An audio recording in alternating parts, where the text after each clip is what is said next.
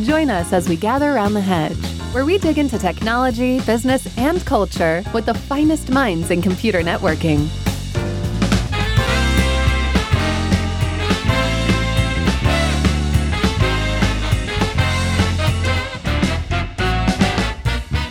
Well, hello, Yvonne. You're not in your she shed yet, are you? I am not, but I hope to be by the time people are listening to this. It's getting really, really close and it's looking awesome. So we're going to do like a virtual she shed welcome party. Are you going to break a bottle of champagne across the door? Do we get to watch? No, there will be plenty of Diet Mountain Dew. you could break a bottle of Diet Mountain Dew across the door. Uh, not unless I have somebody else lined up to clean that mess. That's what your that's what your kids are for.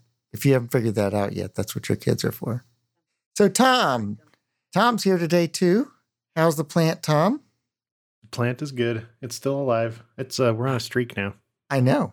We may have to stop asking about the plant because it's been alive for so long. We had to find something else to give Tom a hard time. Hey Tom, how's the blog? Oh, the blog is uh not Dead. not alive. so we could uh you know, we could also switch topics there if you wanted to. Just saying.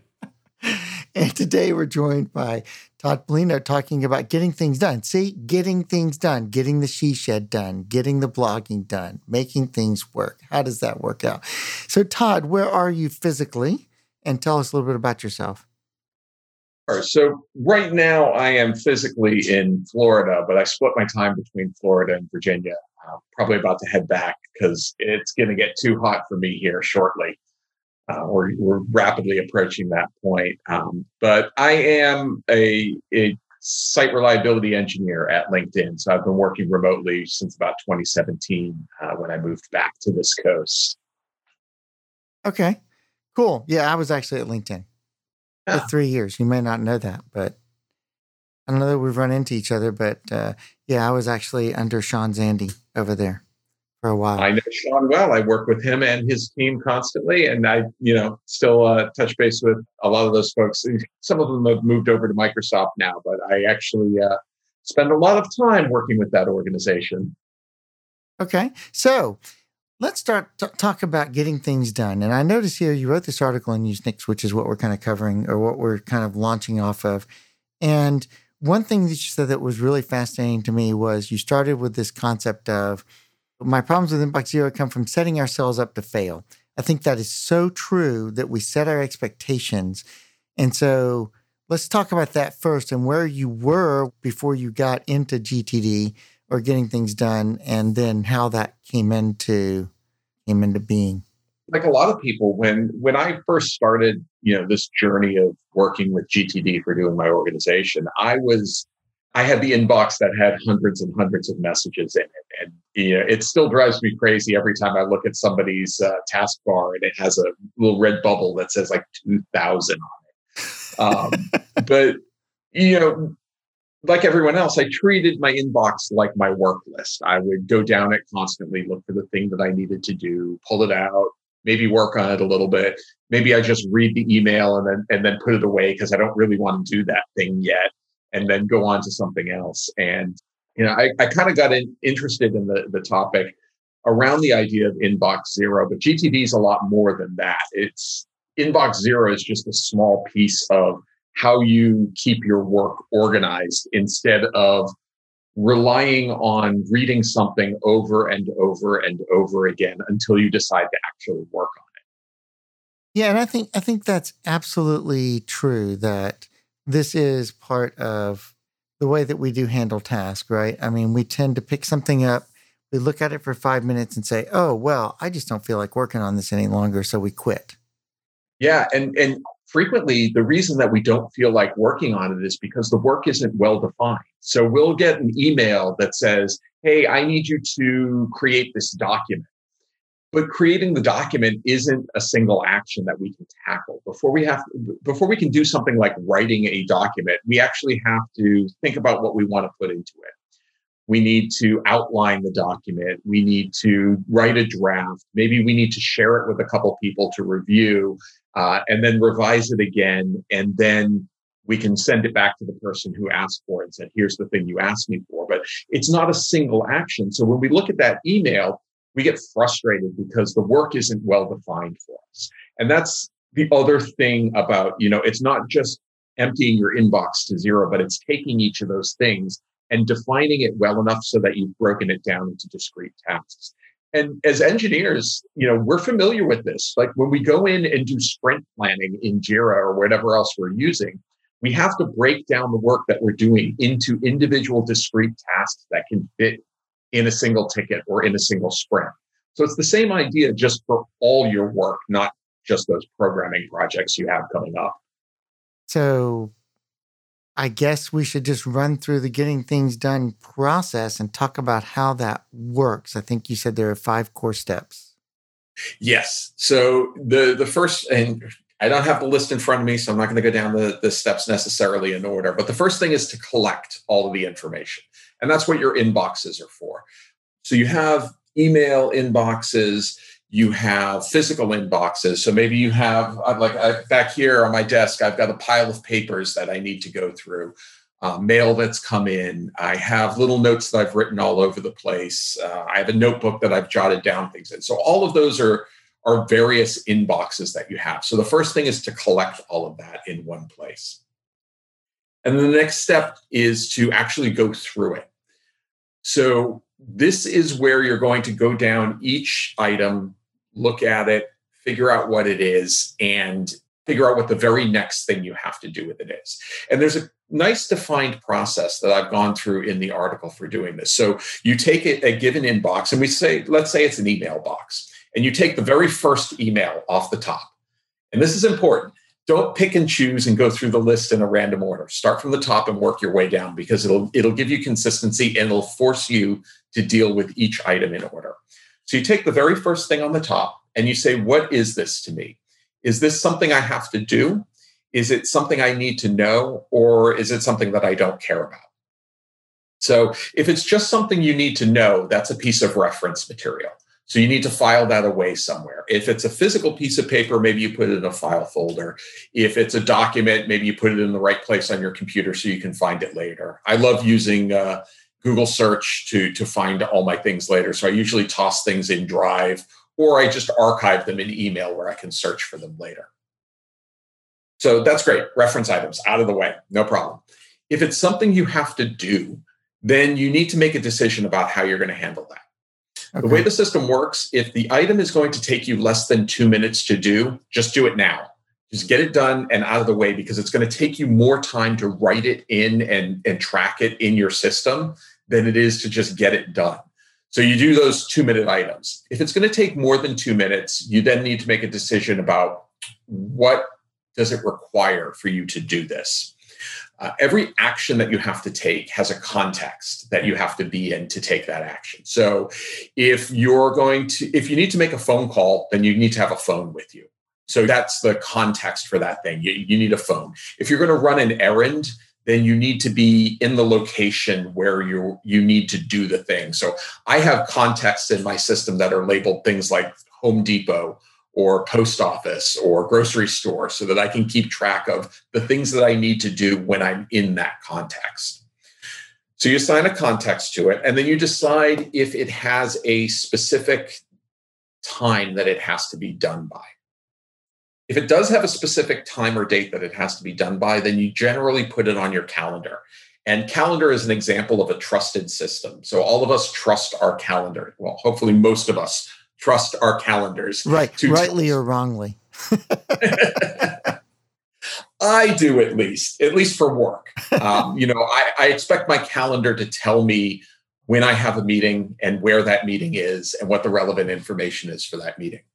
Um, so you, if you've got a, an action that needs a specific time to do it, you put it in your calendar, you block off the time for it to make sure that you're reminded to do it when it's due.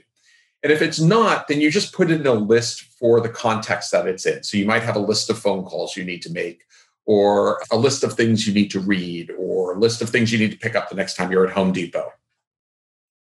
And that's pretty much your organization. If the thing that you pulled off of your inbox isn't reference material and it isn't an action to take, then it's trash. Just get rid of it, throw it out.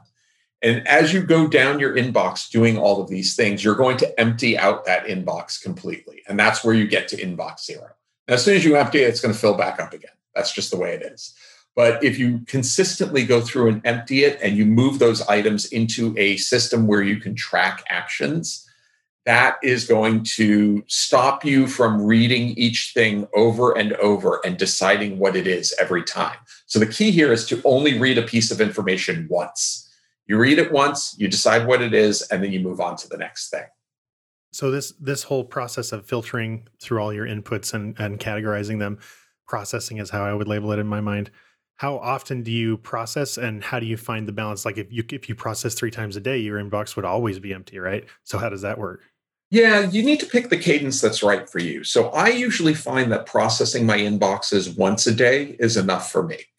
If I've done that and I'm responding to those emails and other things in a timely manner, a day is enough lag time for most people. If it's more than a day, people tend to get antsy every once in a while. And I'll triage things throughout the day, even so, uh, but I try to stay away from my inbox after I've gone through it. So, what I'll do is I'll go through my inboxes in the morning, sort out the few things that are in there, and then move on to my work for the day. So that's one type of review that I do of processing through those inboxes. The other thing that I do, and the other part of this system is, and the reason you get to trust it is because every week you do a complete review of everything that you've collected.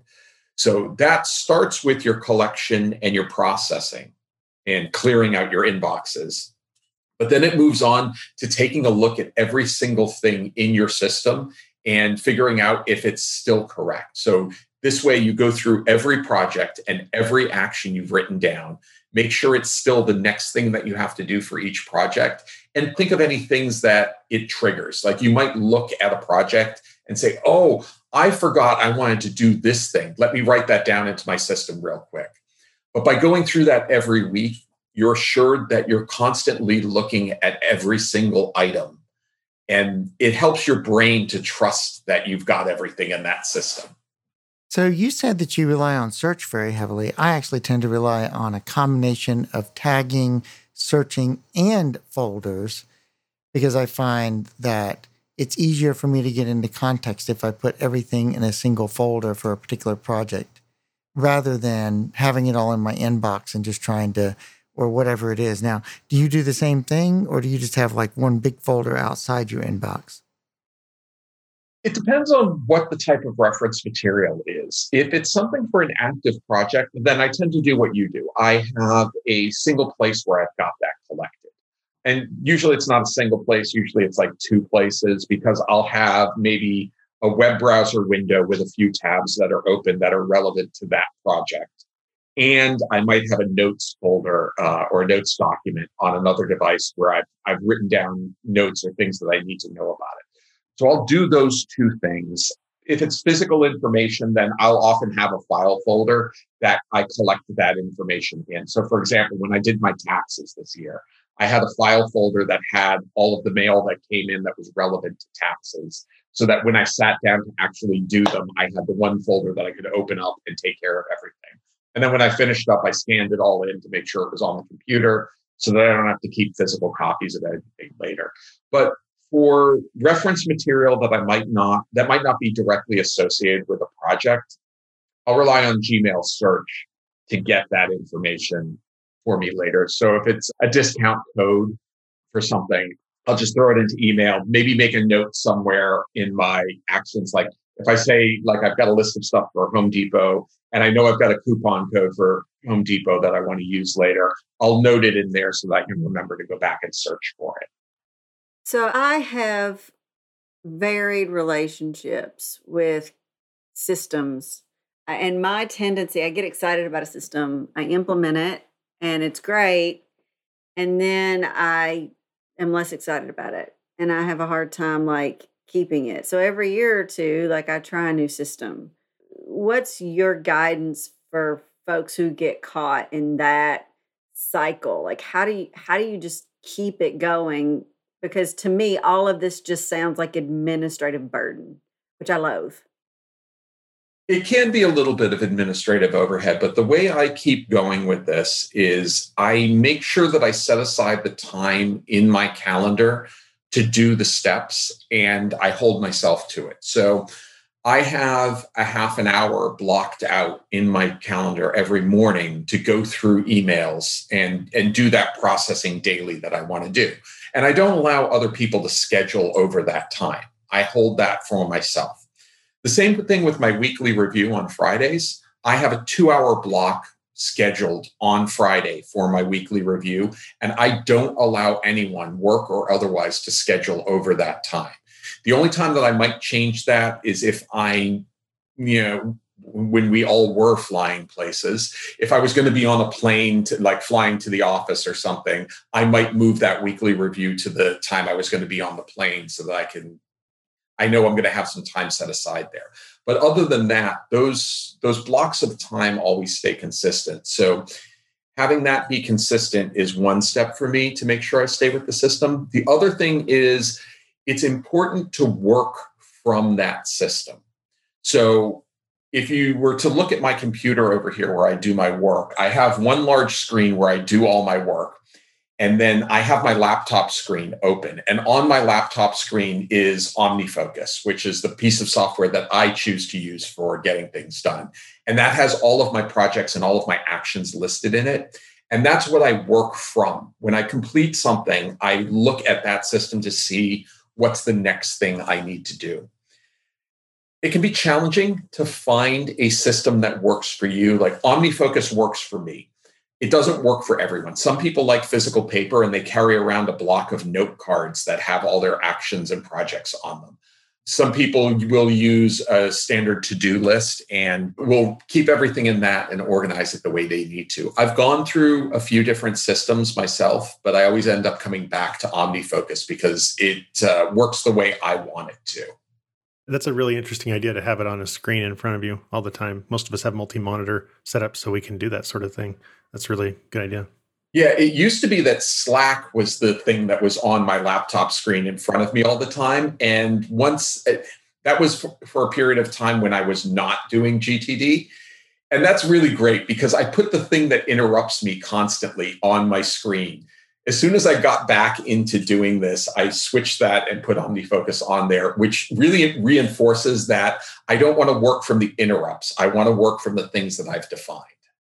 Yeah, and you get to define your own agenda rather than having all those people on Slack drive you according to their agenda. Exactly. And same thing happens with email. You get an email and suddenly that becomes the most important thing on your list. Now, every once in a while, I've gotten an interrupt that has to be handled. Know, my boss will come to me and say, so and so needs this and needs it, you know, in three hours. And so I have to drop everything and work on that. But the nice thing about having my work organized in OmniFocus is it makes it easy to deal with that interrupt and then go back to where I was. Especially when you're working in an environment where you're on call or you're prone to being interrupted constantly. Having all of your information and all of your next actions in one place makes it far easier to task switch because humans don't multitask. We really only task switch. And the that task switching can take a lot of time and a lot of effort if you don't have everything tracked in one place. So i always know that i can go back and see what was the what's the next thing i have to do on the project that i was working on. So the question i have is what kind of impact have you noticed are you getting more things done or are you getting the same things done and have better satisfaction or what's the impact in general i get more things done so the first impact is on me I get more things done and I feel calmer about it. The human brain isn't very good at keeping lists of things active. The way the human brain works to keep a list active is your brain constantly runs down every item in the in the list to keep it fresh in your brain. So by writing things down and tracking them in an outside system, I relieve my brain of that pressure of keeping track of those lists. So I can get things done and I feel better about it. I get more things done because I'm not constantly forgetting about things that I have to do and having to remind myself of them later when I see the email again. The other thing that ha- happens is more external. People find me to be more responsive because if I see an email and the email has a two minute response, I will just respond to it right then and be done with it. If I see an email and it's a really hairy, ill defined piece of work, whereas previously I would just ignore it and ignore it and ignore it until I couldn't ignore it anymore. Now, by having to go through and do the, the clarify step of GTD, I'm forced to define what the next action is on that. So even if I don't define the entire project, I can say, okay, the very next thing I have to do on this is I need to talk to so and so and get this piece of information. And that becomes the next thing on my list. And that, therefore, the next time I'm talking to that person, I have the list of items that I needed to talk to them about. I get the next piece of information. And then at my next weekly review, I say, okay, what's the next thing on for this project? I cleared off the last item. What's the very next item? So you not only get more done, but people see that you're getting more done too. And I think sometimes we we especially in in the world in which we live like there's this constant rush to just continually do more and i think actually systems can help you build margin in right and go this is the margin or this is the space i've allowed for work and this is the space that i've allowed for other things for family for hobbies for life and it, it gives you a better picture of everything going on so you can even plan better, right? Like, no, I know I've got these things on my list.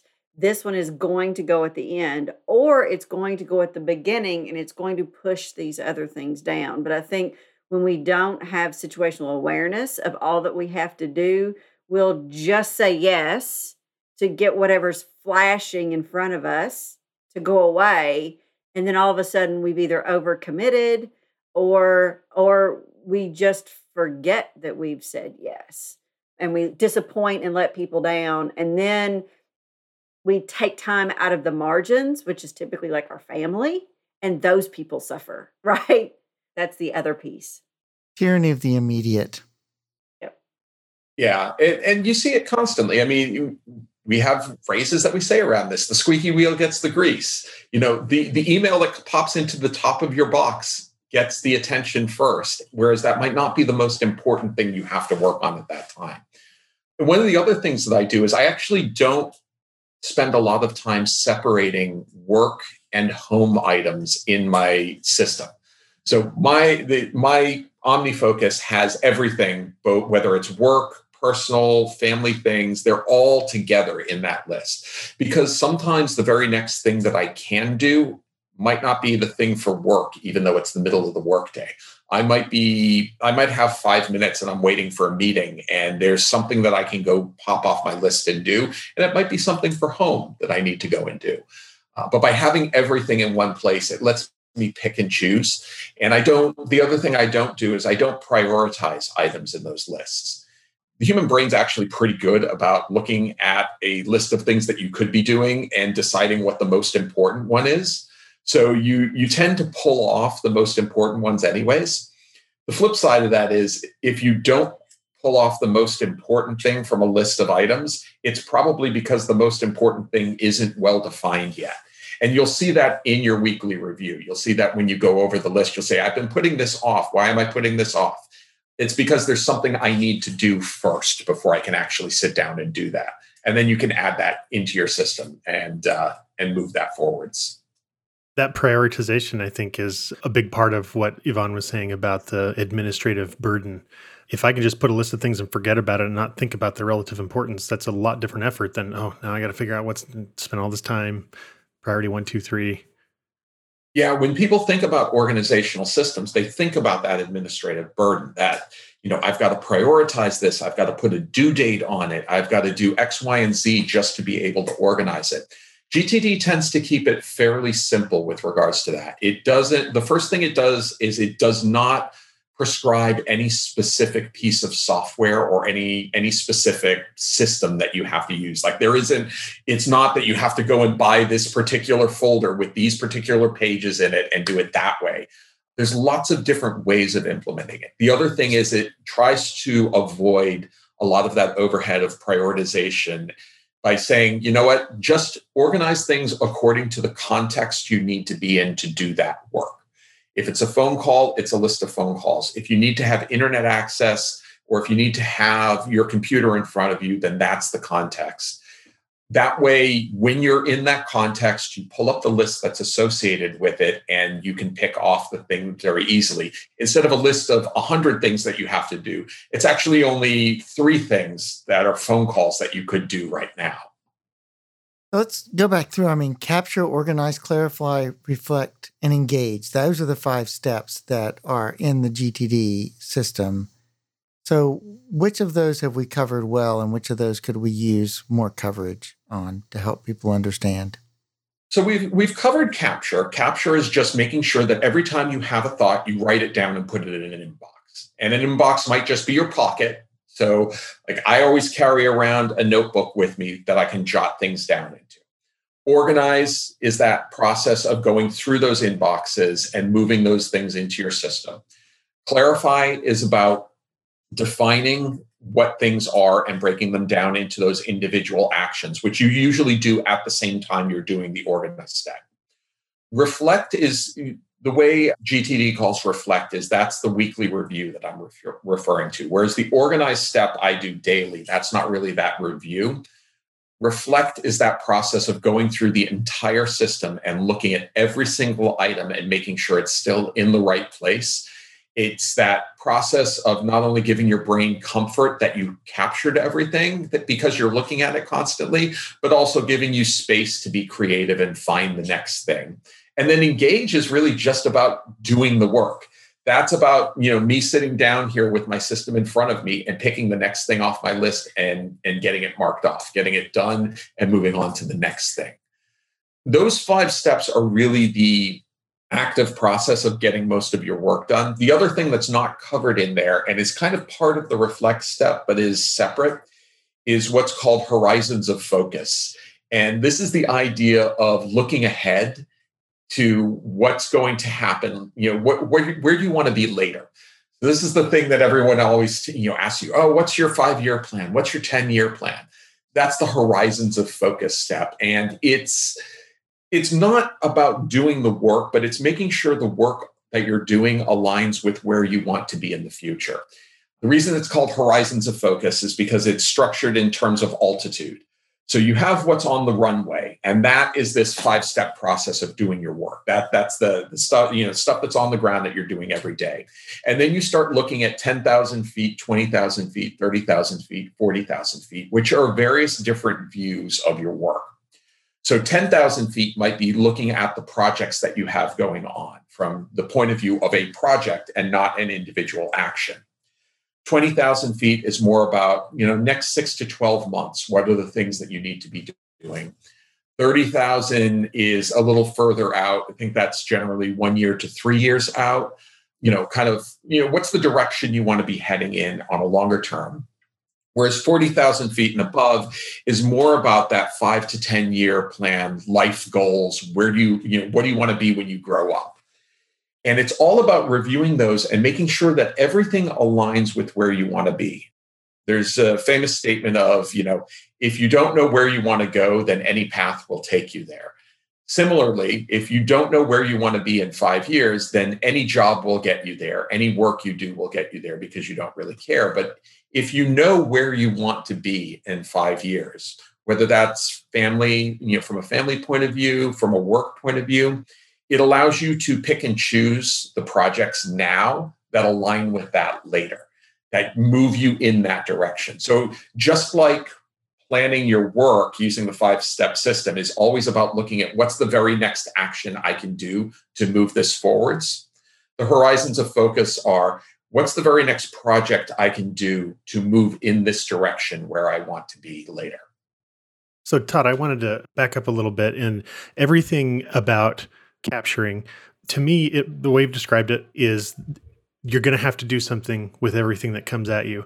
Does the GTD system have uh, any opinion about deflecting work and not doing work just because someone told you to do it? Sure. I mean, there is the concept of delegation of work. So somebody comes to you and tells you, you know, says, I need X. you have to decide first off for yourself, regardless of whether you're in GTD or not, if you're going to do that. Like, is this something that's important to do or not? You don't have to do everything yourself. Some of us are responsible for planning work for other people.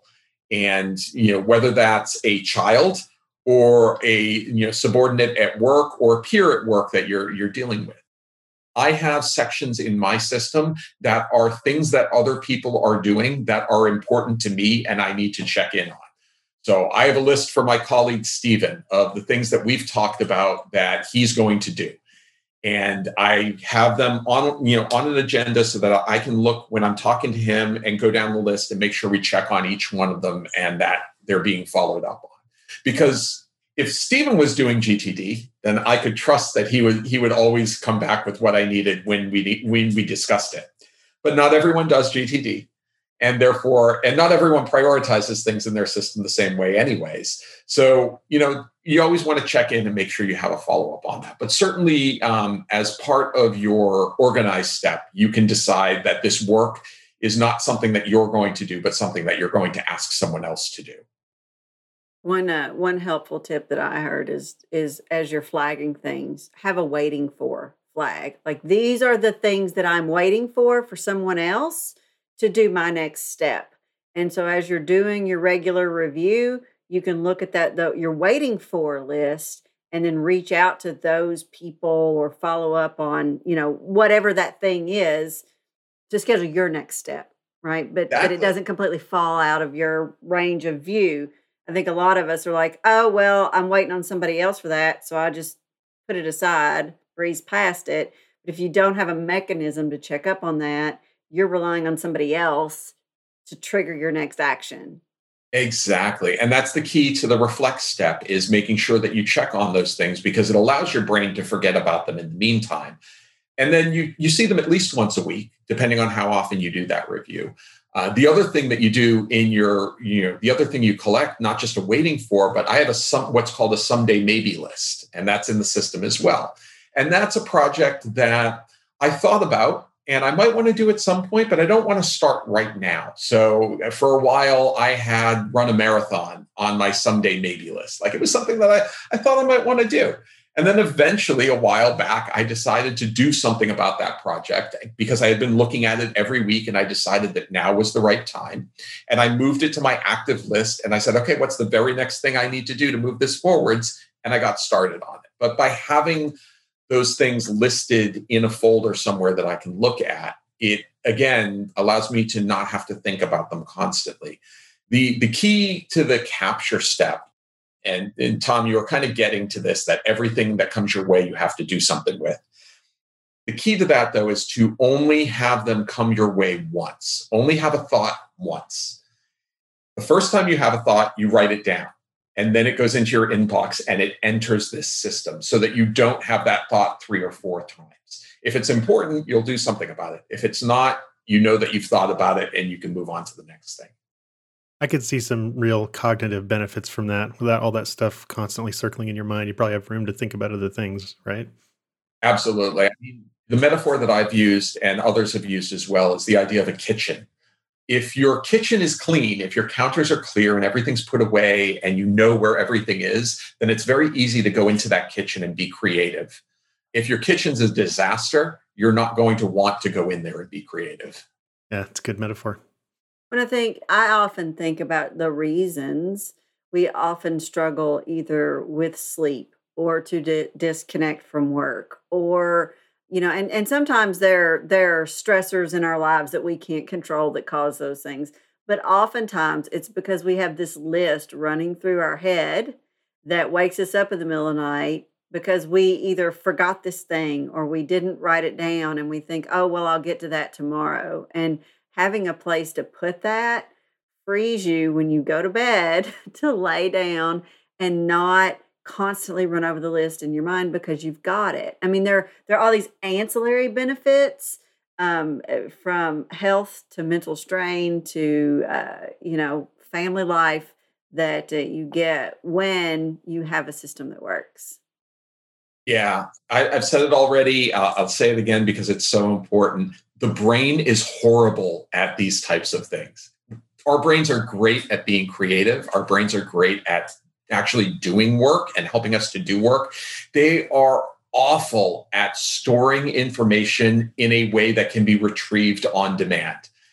Instead, what happens is you store information and it gets triggered by a song that you hear or, or something else. You think about the idea of, you know, you pick up a flashlight in your house and you realize that it has no batteries.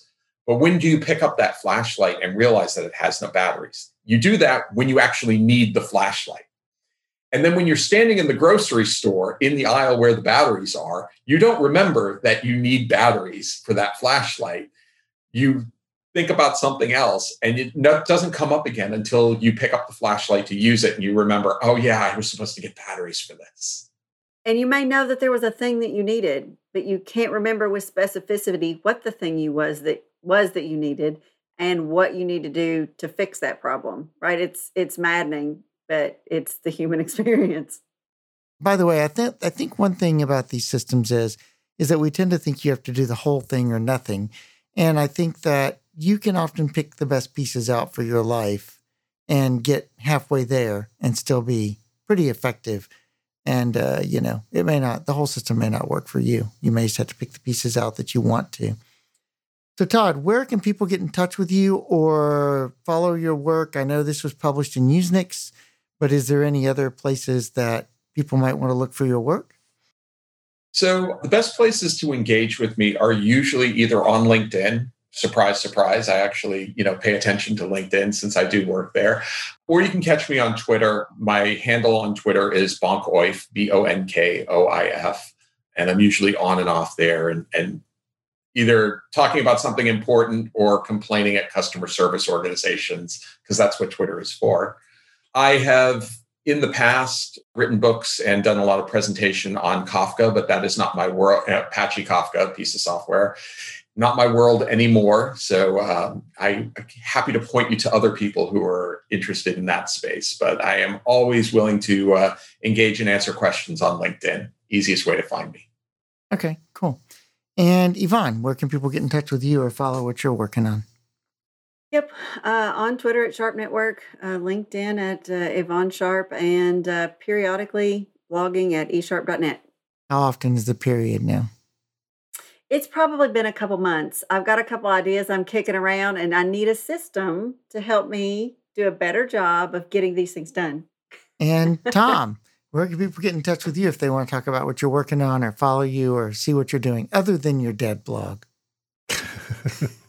well, the problem is I have this big vat full of uh, ideas that are like half finished. I've got like 10 of them that could become blog articles, but they just never made it. You, you need the GTD too, don't you? Yeah, yeah, I do. I'm on uh, I'm on LinkedIn as well, and you can find me on Twitter at Tom Ammon. Okay, awesome. I'm Russ White. You can find me at rule11.tech here on the hedge. LinkedIn, don't PM me on Twitter because I don't answer PMs on Twitter. I do answer PMs on LinkedIn, but not on Twitter. So, you know, that's just another place not to talk to me. And thanks for joining us for this episode of The Hedge, and we'll catch you next time. Subscribe to The Hedge on your favorite podcast service or follow along at rule11.tech.